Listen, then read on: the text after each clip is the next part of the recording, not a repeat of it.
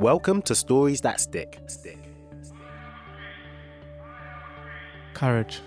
I mean, if you read that book and you're not filled with courage, then you haven't really read it. A podcast series about the stories that shape us.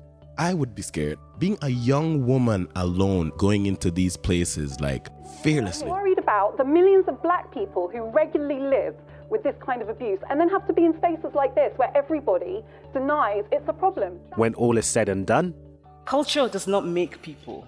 People make culture. So if it is in fact true that the full humanity of women is not our culture, then we must make it our culture. It is only the stories that matter. I, I feel like that is not even a scratch on what I owe her and people that gave me advice like that when I was that age. Love you, Miss Rupchan. You're the best.